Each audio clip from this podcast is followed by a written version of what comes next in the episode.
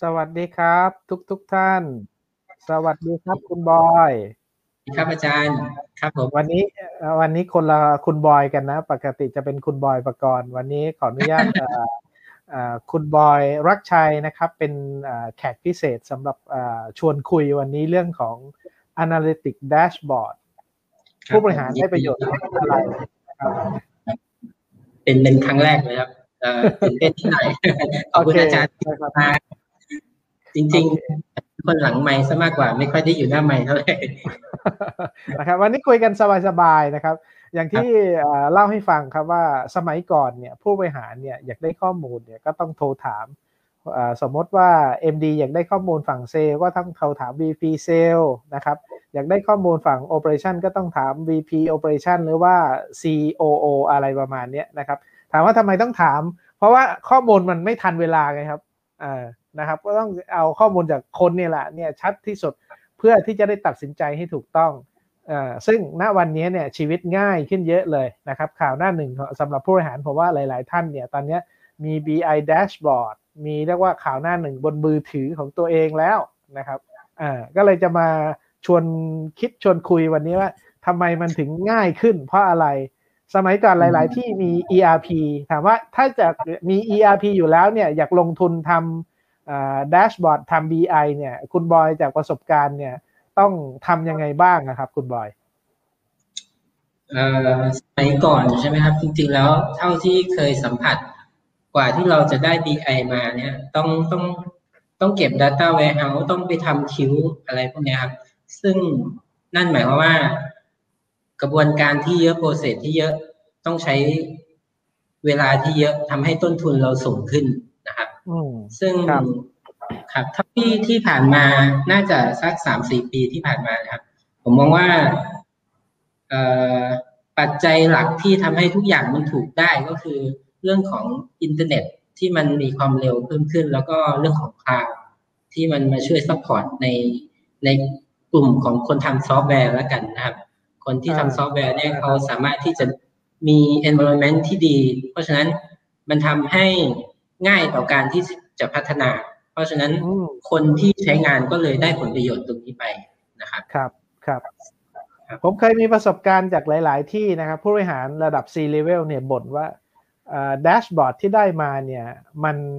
ข้อมูลมันไม่ถูกต้อง มันใช้งานไม่ค่อยตรงใจก็เลยไม่อยากใช้หลายที่เนี่ยที่ผมเห็นเนี่ยครับ ลงทุนแล้วไม่ยอมใช้ก็คือเสียโอกาสเปล่าๆคุยไปคุยมาบอกว่าก็ Data มันไม่ถูกคุณบอยเคยมี ประสบการณ์ไหมว่าไอ้ Data หลังบ้านที่เอามาทำ BI เนี่ย มันเกิดอะไรขึ้นทำไมมันถึงใช้งานไม่ได้เอ่อผมคิดว่าหนึ่งคือ Data ด้วยความที่ โดยเฉพาะลูกค้าที่ยังไม่มี ERP นะ ผมมองว่าซอสของ Data เนี่ยมันมันเยอะมาก จนไม่สามารถที่จะจัดการได้ที่จะ analyze ต่อได้อะไรเงี้ยครับอาจารย์แต่ทุกวันนี้ถ้าถ้าท่านไหนที่ มี ERP ก็จะได้เปรียบหน่อย เพราะว่าข้อมูลทุกอย่างมันเป็น centralize ละวิ่งเข้าไปที่อ่า ERP เป็น center นะครับ แล้วก็คนที่ทำ BI เนี่ยก็สามารถที่จะยึดตัวนั้นเป็นหลักแล้วค่อยเอาจุดอื่นเข้ามาเสริมอะไรอย่างเงี้ยได้ครับอาจารย์อืมนี่คือจุดหนึ่งที่ครับที่คิดว่ามีส่วนมีส่วนนะครับอ่าฮะเพราะในอดีตเนี่ยส่วนใหญ่ผู้บริหารเองเนี่ยอยากได้ข้อมูลก็คือข้อมูลมัน มาไม่ทันเวลาไม่ถูกต้องด้วย เพราะฉะนั้นก็เลยไม่ค่อยเชื่อข้อมูล ยังตัดสินใจบน gut feeling อยู่ แต่ณวันนี้ผมว่าชีวิตมันง่ายขึ้นเยอะเลยนะครับ อย่างที่บอกว่าอ่าผมเคยคุยกับคุณบอยบอกเอ๊ะถ้าผมอยากทำ BI เนี่ยน่าจะลงทุนสักเท่าไหร่ เห็นคุณบอยเคยเล่าให้ฟังว่า เรียกว่าไม่ใช่หลักแสนอ่าไม่ใช่หลักล้านนะ เป็นหลักศูนย์บาทเลยทำยังไงคุณบอยเล่าให้ฟังหน่อยสิเอ่อ ตอนนี้ซอฟต์แวร์ที่ที่เป็นที่อยู่ในตลาดนะครับหนึ่งหนึ่งในนั้นคือตัว Power BI ของ Microsoft นะครับอาจารย์ตัวนี้เราเริ่มต้นไม่ต้องมีค่าใช้จ่ายนะครับ ก็คือเขาจะมีเวอร์ชันที่เป็นฟรีอยู่อืมฟีเจอร์อะไรทุกอย่างเหมือนกันยกเว้นเรื่องการ refresh data นะครับ คือตัวฟรีเนี่ยเขาจะ refresh data ให้เราวันละครั้งนะครับ ส่วนตัวที่เป็น Proก็จะเพิ่มการ refresh ขึ้นมาหมายความว่า ถ้าเราอยากได้ความ real-time เราก็ซื้อตัวที่เป็น Pro ซึ่งจริง ๆ แล้วราคาก็แค่หลักสิบเหรียญต่อเดือนอะไรเงี้ยครับอาจารย์ เพราะฉะนั้นเราเริ่มต้นได้โดยที่ยังไม่ต้องลงทุนในเรื่องของเงินได้เลยอืมนะครับ โอเคนั้นแสดงว่าเอ่อหลักๆก็คือล มันมีแพลตฟอร์มที่พร้อมจะใช้งานณปัจจุบันอยู่แล้วที่ลงทุนไม่เยอะ หรือว่าเริ่มต้นเนี่ยเป็นฟรีนะครับ freemium เนาะเรียกว่าลองใช้ก่อนใช่ถูกใจแล้วก็จ่ายตังค์อะไรประมาณเนี้ยนะครับอาจารย์ก็คือใช่เราเราทำทุกอย่างได้โดยที่เมื่อไหร่ที่เราพร้อมเราค่อยไปจ่ายเงิน แล้วค่อยใช้ฟีเจอร์ที่ที่เป็นตัว Pro ได้ครับอาจารย์อืมเพราะฉะนั้น โอเคโอเคอ่าเรื่องของการ set up Data Source การเตรียมข้อมูลเพื่อที่จะใช้ในฟังก์ชันในเวอร์ชันที่เป็นโปรเนี่ย เราทำได้เลยโดยที่ไม่ต้องรอครับครับมูลค่ารับที่ลงทุนคือเรียกว่าศูนย์บาทจริง ๆ ลงทุนแค่เวลาแล้วกันนะครับอาจารย์ครับครับในอดีตเนี่ยสมัยผมทำงานเองเนี่ยนะครับ ผมก็พยายามที่จะหาเครื่องมือพวกเนี้ยมา ทำเพื่อให้ได้ประโยชน์ในการตัดสินใจ ซึ่งปัจจุบันเนี่ยง่ายขึ้นเยอะเพราะว่าแต่ก่อนเนี่ยเราเอาข้อมูลซอสหลักๆเนี่ยมาจาก ERP ปัจจุบันเนี่ย non ERP อย่าง Shop4 เนี่ย real time OEE ไปเชื่อมต่อกับ ERP ฝั่งของ cost นะครับก็คือต้นทุนการผลิต utilization เพราะฉะนั้นในฝั่งของผู้บริหารในในส่วน operation เองเนี่ยก็จะได้ประโยชน์เยอะมากในการตัดสินใจ ว่าควรจะเรียกว่า ใช้ utilize เครื่องจักรยังไงนะครับ ควบคุมต้นทุนการผลิตยังไง ซึ่งจากแดชบอร์ดที่ว่าเนี่ยโอ้ชีวิตมันดีขึ้นเลยนะครับแล้วแทนที่จะต้องไปพึ่งพาหลาย ๆ คนในการทำข้อมูลเนี่ยกลายเป็นว่าเรามีแดชบอร์ดส่วนตัวมีข่าวหน้าหนึ่งส่วนตัวแล้วแฮปปี้มากเลย แต่ผมว่าในส่วนอื่น ๆ เองเนี่ยคุณบอยก็มีเรียกว่าผมว่าน่าจะมีตัวอย่างฝั่งอย่างฝั่งเซลล์ฝั่งของอา ซ่อมบำรุงเนี่ยทำอะไรได้มั่งไหมครับ คุณบอย จะเริ่มยังไงหรือว่าทำแล้วก็ได้ประโยชน์อะไรได้บ้างถ้ายกตัวอย่างในเซลล์นะครับ คนต้องอต้องบอกว่าถ้าท่านไหนที่มี ERP อยู่แล้วเนี่ย ตัวทูลที่ที่ Microsoft เขามีให้เนี่ยครับ ความสามารถคือเขาสามารถที่จะ connect กับ Data Source ได้หลาย ๆ ช่องทางแล้วกัน Data จาก Excel Data จาก Database Data จาก ERP แม้กระทั่ง Data ที่มาจาก SAP ซึ่งเป็นคนละค่ายเอง อันนี้ก็มี connector ให้นะครับ เพราะฉะนั้นมันมันง่ายมากที่ที่จะเริ่มต้นแล้วกันนะครับ คือมันอาจจะไม่ร้อยเปอร์เซ็นในวันแรกแต่ว่าเรา improve ไปเรื่อยๆ แล้วเราก็จะได้ Data ที่ตอบโจทย์ในการนำข้อมูลเพื่อไปวิเคราะห์ แล้วก็ไปตัดสินใจต่อได้ครับอาจารย์ ครับ แล้วอย่างของฝั่งซ่อมบำรุงเองเนี่ยครับ หลาย ๆ ที่เนี่ยเรียกว่าซ่อมบำรุงเนี่ยเป็นหน่วยงานเรียกว่าอะไรนะเอ่อ cost center ทำอะไรมีแต่ค่าใช้จ่าย เห็นคุณบอยบอกเอาไปทำ BI พวกนี้เขาก็ได้ประโยชน์เหมือนกันเขาทำยังไงครับยกตัวอย่างลูกค้าเจ้าหนึ่งแล้วกันนะครับ ที่เราเข้าไปทำในเรื่องของซอฟต์แวร์ที่ control ในเรื่องของการ preventive ให้นะครับ ก่อนที่เขาจะทำเนี่ยเราก็พยายามที่จะ เราพยายามที่จะถามว่าเอ๊ะตอนนี้สต็อกเราที่ถืออยู่ในส่วนของสเปร์พาร์นี่มูลค่าเท่าไหร่เอ่อลูกค้าเองก็ตอบไม่ได้ เพราะว่าเขาไม่มีระบบไม่ได้เก็บอย่างมากก็คือ Excel แต่ว่าไม่สามารถที่จะตอบได้ว่ามูลค่าที่ถืออยู่ทั้งหมดเท่าไหร่ เพราะบางอะไรบางชิ้นมูลค่าก็หลักหลายพันหลักหมื่นแต่ว่าบางทีซื้อมาเป็นแพ็คใช้แค่ชิ้นเดียวก็โยน เข้าไปในในกล่องไว้อะไรเงี้ยครับอาจารย์ทีนี้พอเราเข้าไปปุ๊บเราก็เอ่อเริ่มไปช่วยเขาดูในเรื่องของการติดบาร์โค้ดเพื่อที่จะยกยอดข้อมูลที่เอ่อเรียกว่าจาก physical เปลี่ยนมาเป็นดิจิตอลแล้วกันนะครับ ก็คือโอเคอะไรที่มันยังไม่มีตัวตนในรูปแบบของดิจิตอลแล้วก็ใส่บาร์โค้ดเข้าไปแล้วใส่มูลค่าที่แท้จริงให้มัน ทีนี้เขาก็เริ่มจะเห็นข้อมูลผู้บริหารสามารถที่จะเห็นว่า เอ๊ะอะไรที่เรามีอยู่ทั้งหมดเนี่ยมูลค่าจริง ๆ แล้วมันคือเท่าไหร่ อะไรที่ไม่จำเป็นอะไรที่ไม่ต้องสต็อก อะไรที่สามารถที่จะวิ่งไปซื้อได้เลย ไม่ต้องซื้อมาเก็บไว้อีกสามปีก็อาจจะเอ็กปายไปแล้วใช้ไม่ได้อะไรอย่างเงี้ยครับอาจารย์ก็ลดมูลค่าไปได้พอสมควรครับอ่าเรียกว่าเกินห้าสิบเปอร์เซ็นต์นะครับนะครับอันผมนี้นึกถึงเราอะไรเรายังไม่พูดถึง Big Data เลยนะครับ อันนี้เป็นแบบ เรียกว่า Data ที่เขามีอยู่แล้วเพียงแต่ว่ามันยังอยู่ในรูปแบบที่ไม่สามารถที่จะ tagging ได้แค่นั้นเองครับอ่านะครับอะผมมีประสบการณ์ตรงเลยนะคุณบอยสมัยที่ทำงานอยู่เนี่ยครับอ่าผมเรียกว่าเก็บ spare part เนี่ยหลักใกล้ๆร้อยล้านนะฟังดูแล้วเหมือนซื้อเครื่องจากเครื่องหนึ่งมา spare ไว้เลยพอหลังจากมีระบบ ERP ไปแล้วเนี่ยทำ dashboard ไปแล้วเนี่ยลดค่าใช้จ่ายไปได้เกือบครึ่งนะครับ เกือบครึ่งเลยก็คือ 50 ล้าน แล้วสมัยนี้เนี่ยยก i4 เนี่ยเราเรียกว่ามี 3D printing เนาะ 3D printing เนี่ยมันปริ้นได้ทั้งพลาสติกปริ้นได้ทั้งโลหะ เพราะฉะนั้นเราแทนที่จะซื้อ spare part มาเก็บนะ เราเรียกว่าทำเรื่องของแบบอะครับ cap and cam ก็คือมีแบบมีโมเดลไว้ถึงเวลาปุ๊บเนี่ยอะไรเราต้องการอะไรปุ๊บเนี่ยเราขึ้นรูปจากโลหะได้เลย ก็ลดค่าใช้จ่ายเหมือนกัน ครับผม ก็เป็นเรื่องของทั้งหมดทั้งมวลผมก็ต้องถ้าในความรู้สึกผมยังยกความดีให้คลาวนะครับ เพราะว่ามันเป็น base infrastructure ที่ที่มาช่วยให้เราพัฒนาทุกอย่างได้เร็วขึ้นในด้วยด้วยต้นทุนที่ถูกลงอย่างอย่างมากเลยนะครับครับครับอ่าฮะไม่ว่าจะเป็นในฝั่งครับไม่ว่าจะเป็นส่วนของ Amazon Google หรือว่า Microsoft ก็พวกนี้เขามีเวอร์ชันที่เป็นแบบฟรีให้เราใช้อยู่ แต่ก็จะจำกัดด้วย limit อะไรบางอย่าง แต่ว่ามันเหมาะกับการที่จะรีเสิร์ชการพัฒนาอะไรนี้มาก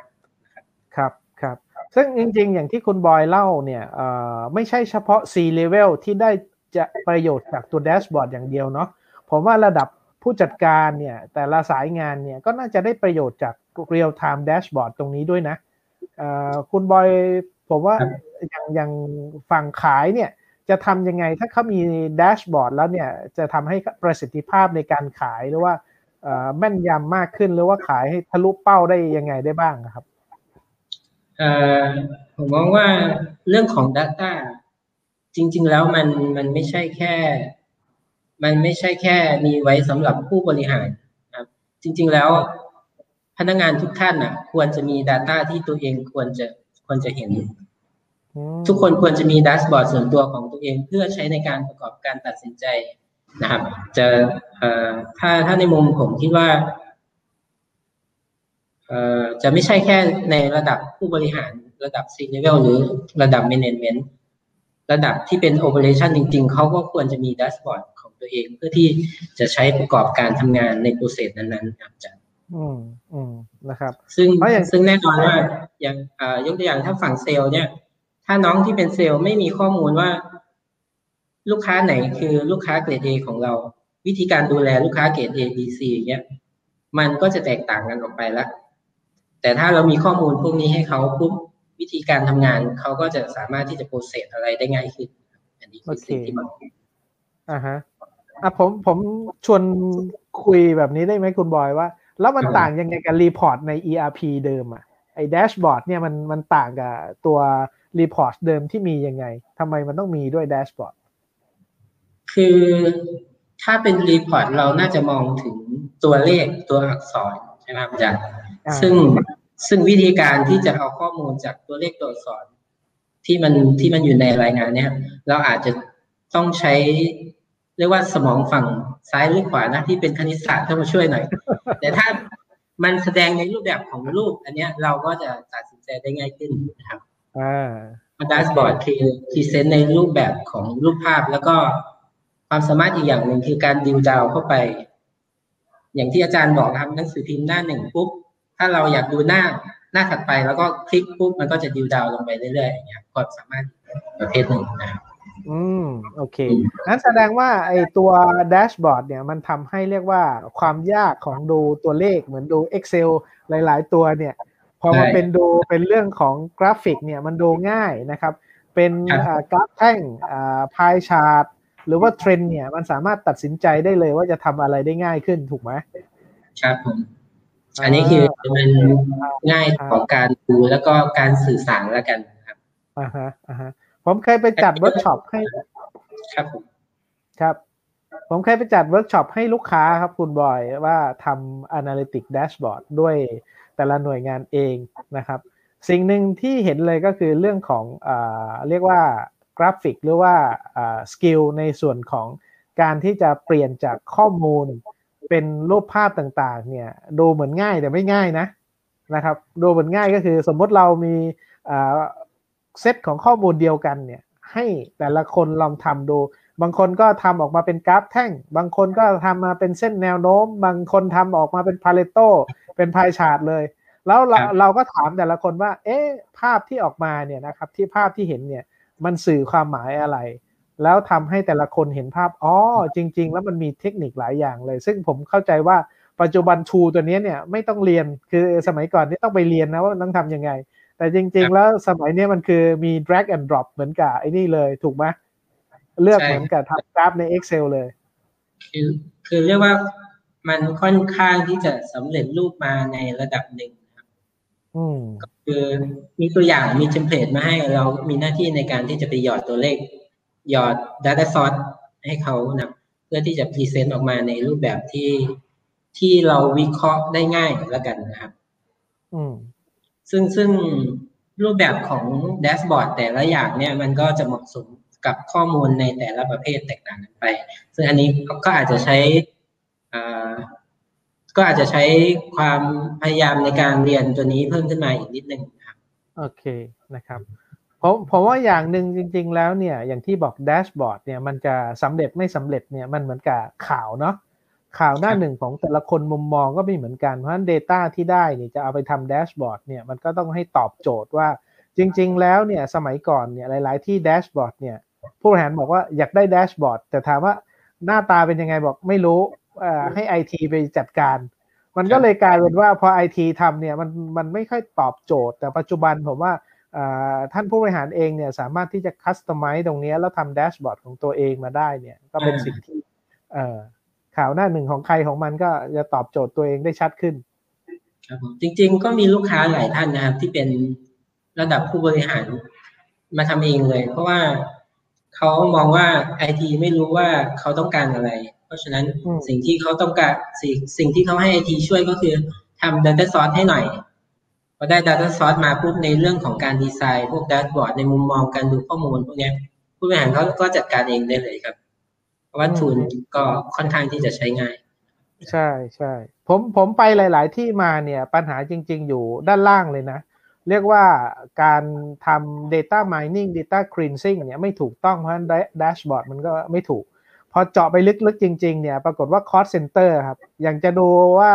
ต้นทุนการผลิตเป็นยังไงค่าซ่อมบำรุงเนี่ย cost cost center ที่ใส่มามันมั่วตั้งแต่ต้นทางครับ แล้ว dashboard มันจะถูกได้ยังไง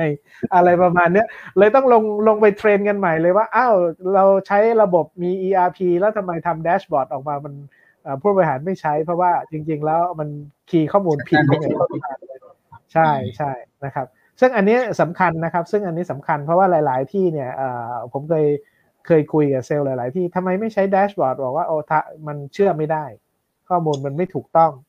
อ่าซึ่งจริงๆ อย่างที่บอกว่าเอาข้อมูลมาแล้วมันยังไม่ structure ไง มันก็เลยทำให้ข้อมูลที่ได้ออกมาทำ dashboard แล้วมัน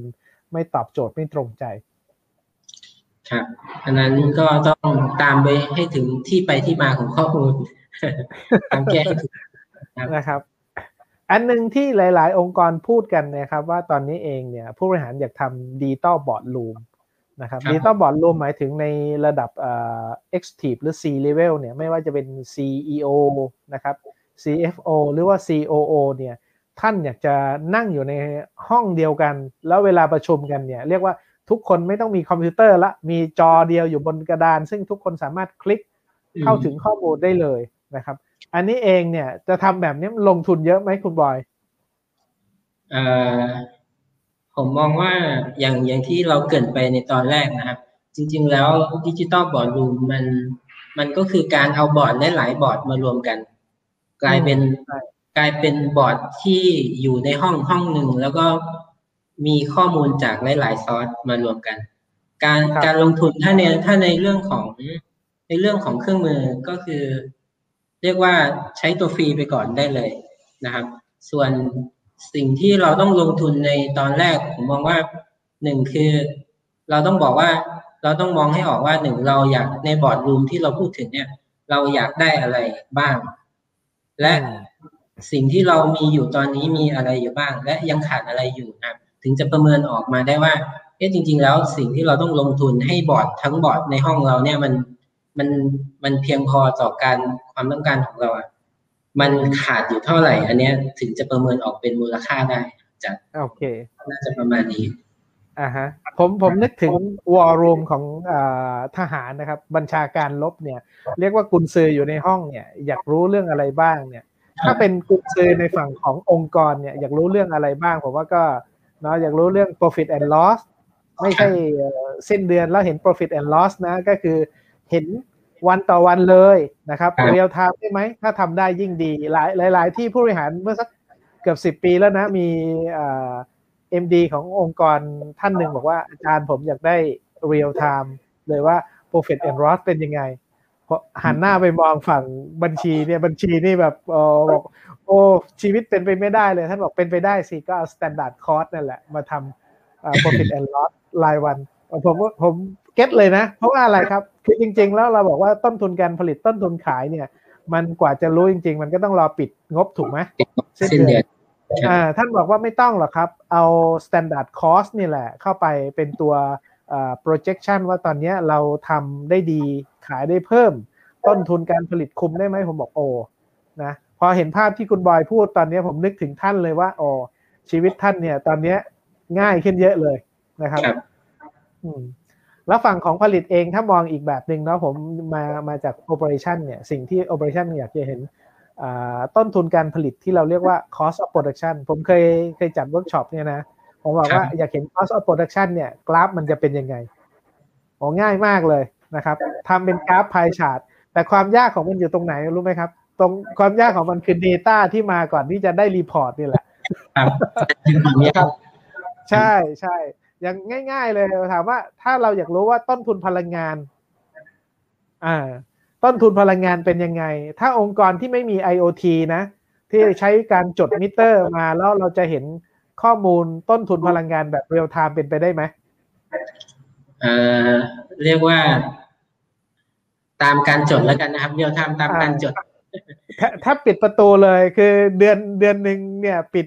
ยอดงบได้ภายในอาทิตย์แรกนี่ก็ยิ้มแล้ว แต่ตอนเนี้ย real time ที่มันมาจาก power meter นะครับ เอา IoT ไปติด แล้วมันสามารถคำนวณเลยว่าอ่า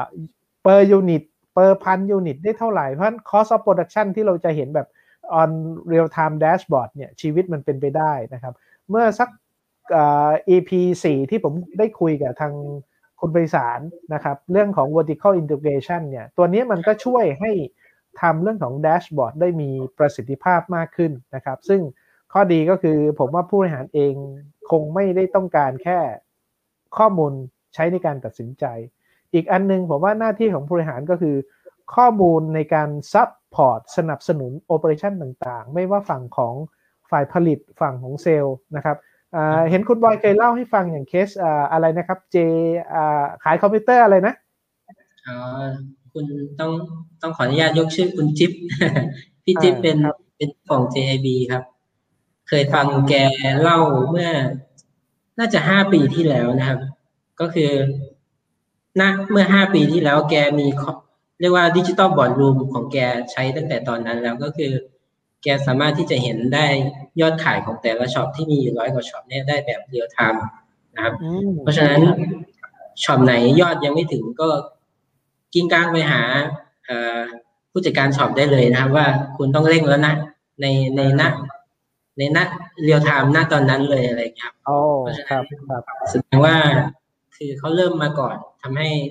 ยังยังคงเป็นเจ้าตลาดได้อยู่นะทุกวันนี้ครับอาจารย์อ่าโอเค อันนี้น่าสนใจเสียดายคุณบอยเล่าให้ผมฟังช้า ไม่งั้นผมจะไปแอบซื้อหุ้นของ JIB เลยตอนนี้นะครับเพราะแสดงว่าอ่าเขาแม่นมากเลยว่าถ้าจะพุทถ้าจะขายสินค้าตัวไหน โปรโมชั่นตัวไหน เตรียมทำสต็อกเพื่ออาให้ตรงกลุ่มเป้าหมายเนี่ยชีวิตง่ายขึ้นเลยคือ ไม่ใช่เรียกว่าอ่าเหมือนกับแทงหวยเนาะตอนนี้เรียกว่า predict ก็คืออาสามารถทำเรียกว่า AI ส่วนตัวได้เลยมั้งผมว่า ครับอ่าโดยทั่วไปถ้าเป็น retail shopโดยทั่วไปก็คือ จะรู้ยอดของแต่ละ shop ก็ต่อเมื่อ ตอนเย็นส่ง shop ส่งยอดกันหนึ่งรอบอะไรอย่างเงี้ยครับรู้ยอดของ shop นี้ก็คือพรุ่งนี้อีกทีหนึ่งอะไรเงี้ยอ่า แต่สิ่งโอเคที่สิ่งที่คุณจิ๊บเขาทำก็คือ โอเค real-time เลย อยากได้อยากกระตุ้นยอดไหนโทรกริ๊งกร๊างไปเลย ใส่โปรโมชั่นเข้าไปอะไรมี Data มีสต็อกที่มัน real-time ยอดของสต็อกของสาขาไหนที่มันล้นอยู่ลองเอามาช่วยกันกระจายหน่อยซิอะไรประมาณนี้อ่าโอเค น่าสนใจน่าสนใจ คุณบอยมีตัวอย่างไหม มีตัวตัวอย่างให้ดูไหม dashboard ที่อ่า คุณบอยทำทำหรือว่าที่ลูกค้าใช้เนี่ย อันที่แบบพอแชร์ได้ให้ดูหน่อยสิครับ ได้ได้ครับ ผมขออนุญาต share screen นะครับอ่าโอเคโอเคมาแล้วอ่าอ่ามันมันคืออะไรครับช่วยแนะนำหน่อยอ่าตัวนี้เราเรียกว่าเป็นเป็นเป็น exclusive dashboard นะครับ หมายความว่าครับ dashboard ที่ที่รวมเอาในทุกแผนกเรียกว่าเกือบทุกแผนกแล้วกันนะครับขึ้นมาไว้ในในบอร์ดเดียวของตัวอืม Power BI นะครับหครัมายบความว่าถ้าเราอยากมี digital boardroom นี่คือก็คือเป็นเรียกว่าเป็น concept ของการที่จะไปทำ digital boardroom ประมาณนั้นนะครับอันแรกจะเป็นในเรื่องของเซลล์ข้อมูลเป็นเป็นเป็นข้อมูล demo นะครับอาจารย์อาจจะไม่ อาจจะไม่อ่าไม่ไม่สื่อความหมายได้ร้อยเปอร์เซ็นต์เท่าไหร่นะครับ แต่ว่าครับอยากให้เห็นภาพว่า โอเค เครื่องมือณปัจจุบันเนี้ย อันนี้คือ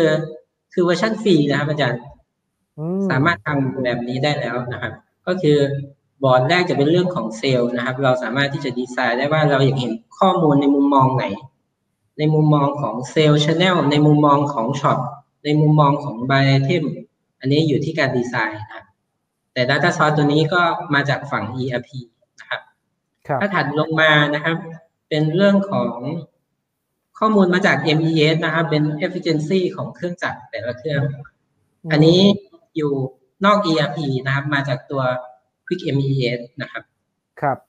อะอันนี้ก็จะเห็น efficiency แบบ real time ของเครื่องจักรแต่ละตัวนะครับอืมถัดลงมาเป็นตัว Six Big Loss นะครับตัวนี้จะบอกว่า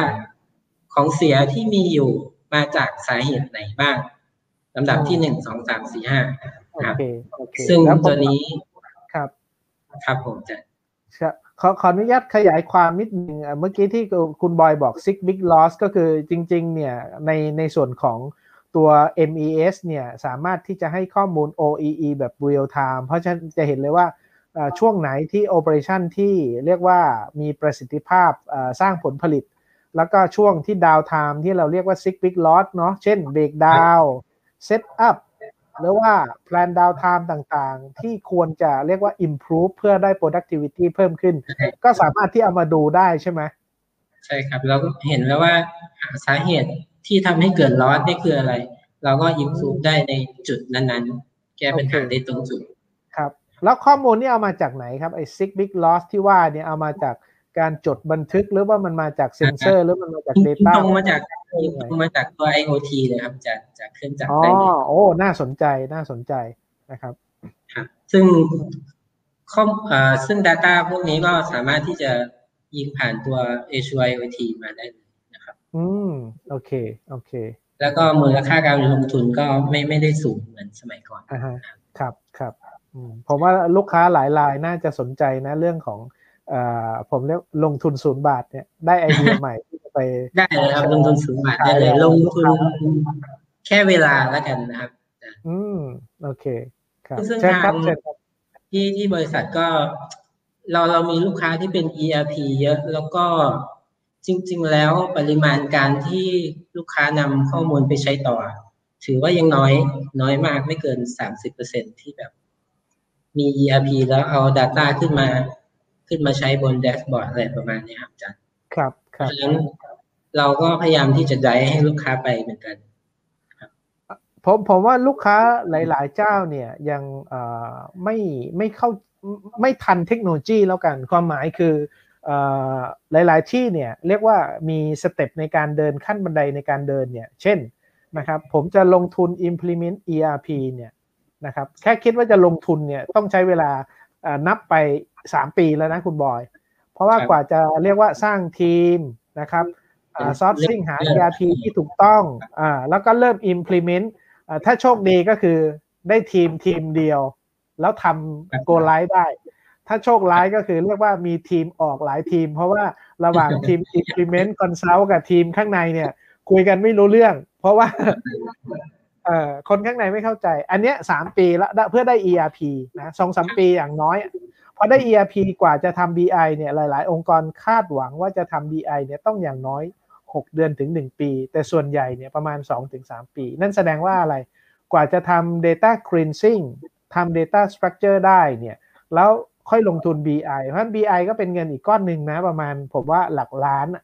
สมัยก่อนนะ คุยกันหลักล้าน แต่ถ้าที่คุณบอยเนี่ย เรียกว่าลงแรงแล้วฟรีเมียมลงทุนศูนย์บาท แล้วก็ทดลองใช้ได้เลย โดยเฉพาะแพลตฟอร์มของทาง Power BI ถูกไหมครับ ครับผมอืมนะครับอ๋อน่าสนใจน่าสนใจ ผมว่าตรงนี้น่าจะเป็น key takeaway ของหลาย ๆ องค์กรนะ คุณบอยว่า ถ้าจะเริ่ม data driven organization ณวันนี้เนี่ยคุณบอยแนะนำยังไง ควรจะเริ่มยังไงกล้าทำยังไงดี คือผมมองว่าจริง ๆ แล้วหลาย ๆ ท่านอาจจะคือทุกวันนี้สื่อมันเยอะคำว่า big data คำว่า Azure AI Azure ML คำว่าอะไรต่างๆ มันอาจจะเข้ามาเยอะจนจนเราฟังแล้วแบบ เราคิดว่ามันมันไม่สามารถที่จะเริ่มต้นได้โดยง่ายเลยครับ จริง ๆ แล้วอยากให้มองว่า Data ที่เรามีอยู่ มันอาจจะใช้ได้แล้ว เราแค่เริ่มก่อนเริ่มจากจุดเล็ก ๆ ก่อนอะไรอย่างเงี้ยครับ Excel เองก็เป็น Data Source ให้กับตัวตัว tool ที่จะเอามาทำ BI ได้ หรือว่าเรามี Data ที่อยู่ในโปรแกรมที่เป็นบัญชีของเรา พวกนี้นำมาใช้ได้หมดเลยอยู่ที่ว่าเราอยากเห็นอะไรก่อนตั้งโจทย์จากจากปลายทางก่อน แล้วก็มาไล่ดูว่าโอเคเรามีอะไร ที่ยังขาดอยู่ก็ค่อย ๆ เติมไปนะครับ อืมโอเคโอเคที่คุณบอยพูดเนี่ยผมนึกถึงผู้ประกอบการที่เป็น SME ในบ้านเราเลยว่า ถ้าแบบนี้แสดงว่าถ้าในองค์กรที่เป็น SME เนี่ยที่เขายังไม่มี ERP เลยนะครับ ก็น่าจะทำเรียกว่า Data Analytics Dashboard แบบนี้ได้เหมือนกันถูกต้องไหมครับทำได้ครับอาจารย์